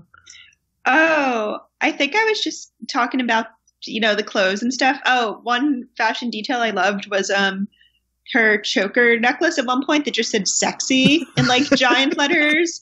Like I love the explicitness of the fashion. It's like you're not only going to be wearing a sexy outfit, you're going to be wearing a necklace that says sexy. Yeah. Um, yeah. Also, I was looking up the costume designers, uh, like his resume and IMDb, and apparently he also did the costumes for eighth grade. So he really, he definitely has range. There is some range. Yeah. Yeah. so it's like, I I respect that. It's like you couldn't get more more the opposite. I would hope. Yeah. Yeah. Yeah. I think they Um, also did late night as well. Yeah, which I found to be kind of a disappointing movie, but Oh, is that the one with um? Emma Thompson and uh, Mindy Kaling. Yeah, Yeah. that's the one. I did not see that. Yeah. That's my. That's Uh, all lot of people didn't see it. Wasn't that big out of Oh, Sundance? yikes. Uh, yes, it was a big purchase by Amazon, if I'm not mistaken, and a big like uh push, and that movie did not do well.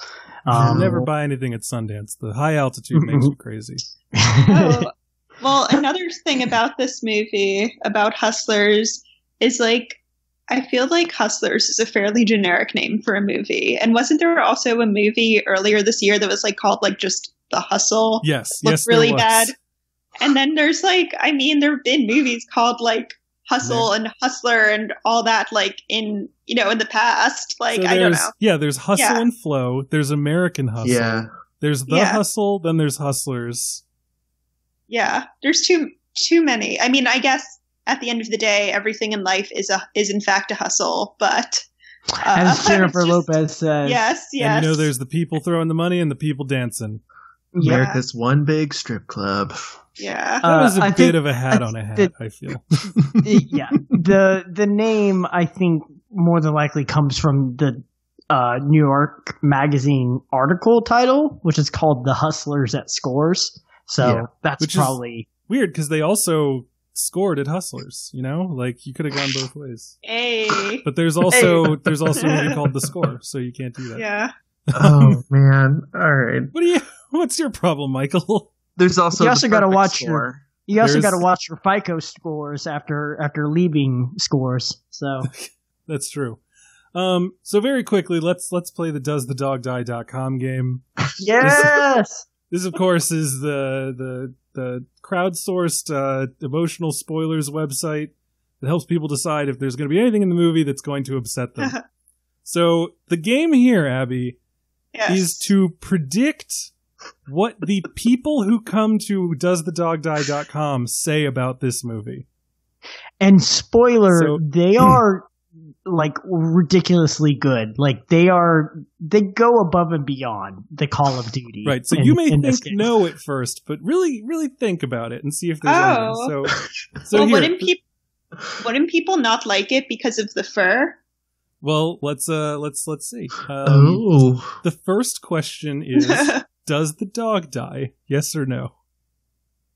well, there is the dog, but wait, it doesn't die. Yeah. So the yes, it would be- does. Or No, no. So they did say no. The dog does not die. okay, okay. Yeah. I was like, wait, am I remembering this? I- Yeah, I, yeah. was gonna say. Because I was like, oh yeah, there's a cute little dog, so that dog lives. Yes. Yeah, that Chihuahua definitely had cross eyes, though. I, I think it was not long for this life. Yeah, they might have not been taking the best care of it. Right. I, I- when she said I'd take this dog with me everywhere, I'm like, is that a great idea? Yeah, yeah. Yeah. Now Yeah, here's here's like a one that uh you know takes time to think about. Are there anxiety a- attacks in this movie? Uh, I Yes, because Yeah. she throws up constantly. yeah. Michael, do you agree? Yeah, I was gonna say Constance Wu seems to have some anxiety attacks. The answer is yes. There are anxiety attacks, and the top comment says maybe not anxiety attacks, but every time one of the girls gets stressed out, she vomits. Here we go. There you go. Are there strobe effects? Definitely. uh, the entire Usher sequence. yeah, it wouldn't be a strip club maybe without it. Yeah. Are there incestuous relationships? Um, well, I mean, there is. it's implied that they're sisters. Yeah, I was about to say there's perversion of the sisterhood, but only only on a metaphorical level. So, oh man. The people at doesthedogdie.com said no, but there is a comment. and It says a man asks Annabelle if she likes the idea of them being brother and sister after she tries to get him back off by saying he looks Oh, like her that's brother. Right. She Oh, does state yeah. that she doesn't like it. Again, this this site is just goes above and beyond. Oh, it's great. Now here's It's it's it's almost like they go go see the movie, come back, Yeah. read, read the art or read the questions, and then go see it again to then like take to notes. be sure. Yeah. Here's another one. Does a parent die? Oh. Uh, well, I mean, it- I, does a grandparent count as a parent? I'm not sure. Billy, what you got to ask yourself is do the people who go to doesthedogdie.com to Damn answer it. these questions think that that Ah. counts as a parent? I'm Well, gonna say they're pedantic. There's a lot of absent absent parents, which I guess could be the same thing in a way. But are they dead? No, I don't think so. We don't know. We don't know. Um, I'm gonna say yes. The grandma dies, although that's not strictly a direct blood. No, it's a direct blood, but it is not strictly a parent relationship. So Abby says no. Bill says yes. Michael Snydel. I say no. All right. Doesn't says no. a grandmother dies. There is a funeral for her. Okay. Now it's everyone's favorite question: the syntactical nightmare. Does it not have a happy ending? Hmm. This is the. I mean, it could be. It could be worse. It's. It's fine. There but were- again, think about that question again. The way it's worded. Yeah. Repeat it, Ryan. Does it not have a happy ending? I feel like you're giving me like the test from a Blade Runner or something with the replicants. like this Which is really one from hard. 2040 yeah no not the one from 2049 that was too rapid fire this one's definitely the Yeah. uh the initial uh Yeah. replicant test Where they're like, you see a turtle and it's back. What do you do? and then, yeah, that's how I feel right now. I, I don't know. I mean, are your eyes seemed- dilating yeah, yeah. It seemed like it was sort of in the middle because they got their punishments and it wasn't like a tragic ending. I don't know. I don't know what they want. i would say is it not a happy ending i would say yes it is not a happy ending because uh constance wu needs to fucking call jennifer lopez so that needs to happen and she's crying at the end of the movie it's not a yeah, but happy it could be happy tears. no fuck that she's not gonna call her constance does not call people she only Bill- runs into Constance doesn't call people. She doesn't even want to go back to work. Yeah. Um, that's an inside baseball joke if ever there was one. Um, so Bill, you say the answer is yes. It does not have a happy ending. Michael Snydel. yes Michael confirmed Snydel, what do you think? Uh, I'm I'm gonna be crazy and say no. Okay, the answer is yes. It does not have a happy ending. But wait she now knows that that uh, Ramona cared about her. I know, but according to the don't fine understand- people at doesthedogdie.com, I, I think I think when someone buys you a chinchilla fur coat, I think there's a certain level of you care about me. That's beyond like like just oh you, you- like we're good friends. it's not like they got you a pen set. They got you a chinchilla coat. yeah. That's uh I don't know. She that whole relationship seemed seemed odd. I um I don't know how I just I, don't know how people here feel about fur, but that coat looked so luxurious. It did look really cozy. Oh, are you talking about the one on Jennifer Lopez, or are you talking about the new one that Constance Wu got, or both? I feel like they both looked really nice and warm and cozy. I, mean, if you I can agree. do a, a strip club set and then go out on a New York City rooftop and then smoke a cigarette in just that coat, I think it's probably pretty warm. And then also offer the warmth that you are feeling to someone else and be able to share it. That means not only is it warm, but it is also very large and uh, I don't, I don't, voluminous, voluminous. Um, voluminous. uh, yeah, it's First got all, a lot of volume. do you not That's realize a- that that's the way that you're big-ass coat, supposed to man. you're supposed to warm up by like getting into a sleeping bag with another person. You share the body heat. Constance Wu is not a body heat vampire. Okay, we're gonna we're gonna do one more and then we're gonna we're gonna be done. Okay. This is a this is a tough one. Does someone All vomit? right. Oh God.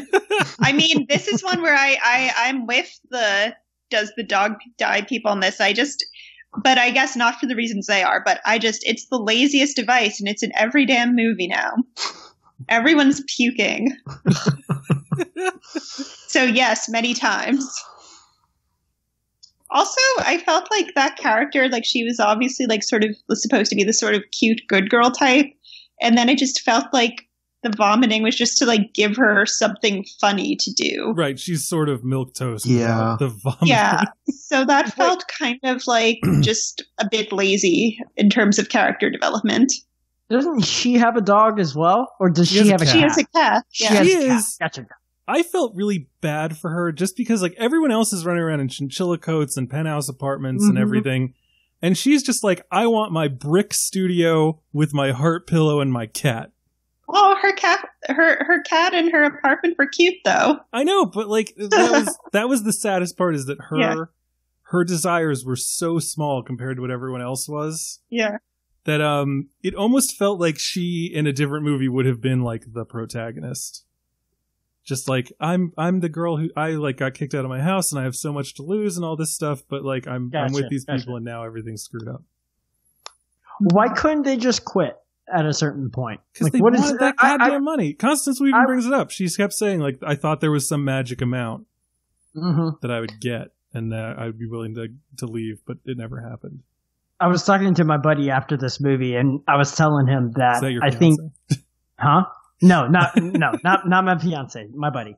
Um, and I was telling him that I think kind of the mentality, and look, like this is this is based on a true story, but this is obviously not the true story. So, Mhm. I mean, all of this is just speculation, but I think part of the what happens here is when you are a scam artist or whatever you want to call this, um, this becomes your job. And so it's hard for people to make a certain amount of money and be like, you know, I don't know, uh, $250,000 in a year and just sit on that money. They're going to be like, okay, so what do I do next year? Oh, I know. I'm going to call up Bobby and see if I can't scam him out of some money and, you know, all these other things. So it's, it's one of those things where I, I think like you end up working like we're just surrounded by people that work constantly and so if you're a criminal and that is your job and you work to do that then there's no real like stopping there's no point where you're like oh that's that's a good amount of money let me just sit on my ass Right. Well, it's like the Like, old man and the gun. gonna- It's like you know, if you stop working, you in some ways die. So don't stop Mhm. working. And if this is what Yeah. you you can do, mm-hmm. which which sucks because like i think i think no one wants to uh, you know spend sixty years drugging people and taking their money. yeah that does Well- not seem like a long-term plan It seems like it almost becomes an addiction for them, like the whole rush of it. Like it's Mhm. um it's like a gambling Well, addiction or something definitely for almost. Lopez. Yeah. Yeah. Well, Um, yeah, And I mean I think for all of them in the beginning, right? So the it's like I guess it's hard to get off that train. the Mm-hmm. um, what was it? Um, the two the two non primary characters, um, Keke Palmer and uh, Lili and Reinhart. uh, yes, yeah, at some point they kind of disappear for like 15 minutes because, Const- as Constance Wu says, they get like weirded out by the fact that now they're going to guys' houses. hmm Although they continue to do it after yeah, but all. you know, not happily. yeah. Um, I, I think the New York uh, magazine article actually points this out, which is that the actual people doing this basically their mindset and their kind of idea for why they ended up getting so wrapped up in this because you know just like this movie they just didn't stop until they eventually just got caught. Um and they said that their mindset was that they were just in a way so abused and so taken advantage of constantly in their day-to-day lives that this was almost an outlet spending just ridiculous amounts of money Mhm. and so they would end up after you know doing this for a couple of weeks just basically back and broke and be like well i guess we got to do it again and Yeah. it was just this constant like just splurge of just like emotional spending well, I had a, um and this I get, I keep saying we're wrapping up. I, I swear to God, Yeah. this is where we're wrapping Mhm. up. I had a friend who you know, when I when I found out that um, my wife and I were pregnant and we had to buy a house, I was like, "Holy shit, this is gonna be so much money!" And he said, "You're gonna realize actually that you have more money than you you thought." And I said, "I don't know Mhm. how that's possible." And then it turned out that like having a house and a child kept me from going out and blowing three hundred dollars a night drinking, so, and like Mhm. doing random terrible things that were just like. My life is technically meaningless. I am like contributing nothing to society. I work too many hours at this job that I hate, and now I'm going to like party to get over it. Mhm. And when instead of doing that, you stay at home caring for a human being and like living in the house that you maintain, and uh, you're like, oh, I'm I'm actually fulfilled, and I don't need to go sing karaoke until five in the morning, drinking whiskey cokes. Mhm. So yeah, I think I think that that makes sense. The concept of being like, I am abused and I am stressed out, and I'm just going to spend all this money that I just worked my ass off to steal. Mhm. But anyway, it has been a great episode talking about hustlers. Abby, thank you so much for joining us. Oh, thank you so much for having me. And um, the usual stuff as we wrap up. Don't forget to go to mubi.com slash filmstage for your free 30-day subscription to Mubi so that you can check out all the awesome stuff that is on there currently. Um, I forgot to mention their Wim Wenders in America series, which currently has Hammett and the Million Dollar Hotel. Uh, there's a bunch of other great stuff on there, so go check it out, see what it's all about. Oh my god, I just realized that Fantastic Planet is on there too. A fantastic, uh, that's a poor choice of words, a really good um, French animation about humans going to a planet where they're then harvested like pets and pests by these uh, very giant aliens. Super great. Check it out. Go to mubi.com slash filmstage for a free 30 day trial. And uh, go to patreon.com slash filmstage show to give us your money. Yeah. Did you have ketamine and MDMA to come up with that description, Brian? I did not. Um, you know what's funny is I actually knew about the the memory loss properties of ketamine um, because my daughter had a cut that she had to go to the hospital to get stitched, and um, they were like, "We're going to give her uh, an anesthesia thing," and I was like, "What are you What are you going to use?" And they said ketamine. And I was like, the horse tranquilizer? Like the party drug? Is that like smart? Like not to, you know, I'm at Children's National Hospital, like the best pediatric hospital in the nation. And I'm like, We're gonna give your gonna- daughter cocaine. you're going to give her be some. Molly? Like what the fuck are we doing here? And they were like, no, is there a cover charge? they were like, it'll calm her down. Jeez. and it will also create like a retrograde um and uh, anterograde amnesia for a little while so that she won't remember anything and i was like oh that actually is very smart. And her this is this is terrible but her coming down from ketamine was the funniest goddamn thing i've ever seen. Because they had to wrap her hand up to keep her from pulling out the iv and so she had like basically a boxing glove and she was uh, wasted on ketamine and looked at me and then looked at her mom and then looked down at her hand and goes, What? and just kept forgetting that she had this thing on her hand. This freaking two year old just constantly looking at her hand going, What? Oh, was she okay? Yeah, she's doing good. Okay, good. I probably wouldn't be laughing as much if she was. okay, I'm like, no, no, fair enough. But I was just like, oh, this sounds so scary. Right. It was it was incredibly scary, you know, because the cut was on her face, so that bleeds a lot. But like, there was just something about the point when, you know, she's stitched up, she's still swollen, and you know, we're we're obviously concerned. But the doctor's like, look, we gave her like 400 stitches, like, which for the the cuts were not that big, so I was like, fit a lot of stitches in there. And they're like, well, you know, we don't want it to scar up, so this like at the most there'll be a little white line.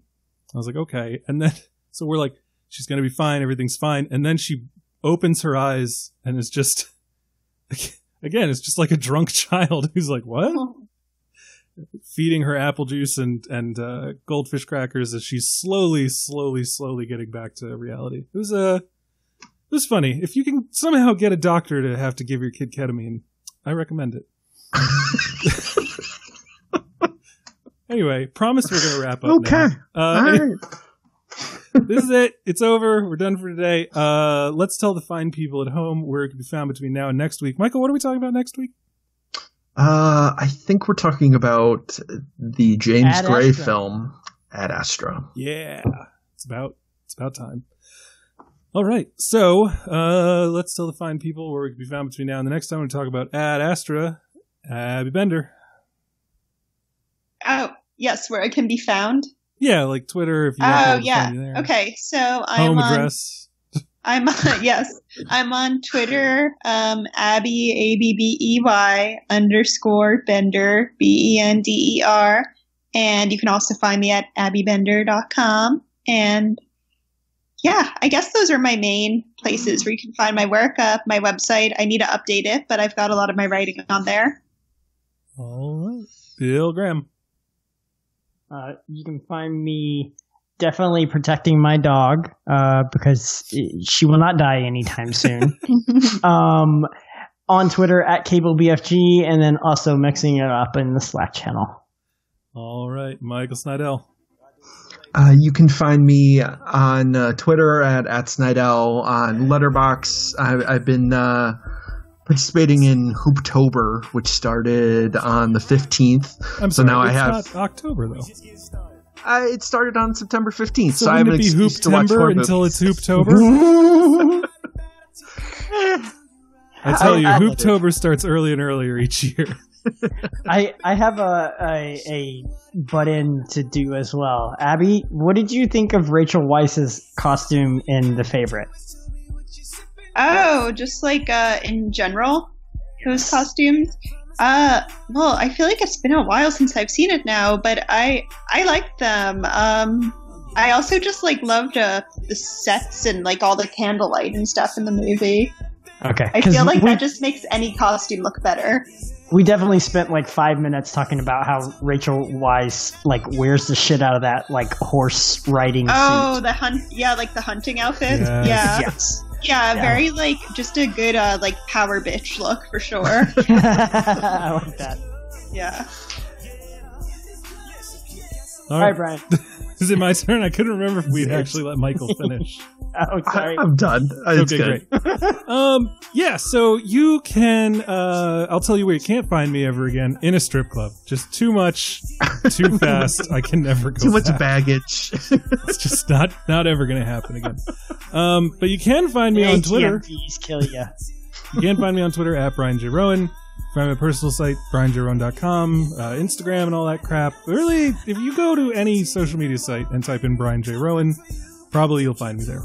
Uh, so that's it. Um, yeah, that's all. Join us next week. We're going to be talking about Ad Astra, which, uh, if you recall, at the beginning of the summer, we weren't even sure was actually going to get released. We were super worried about that.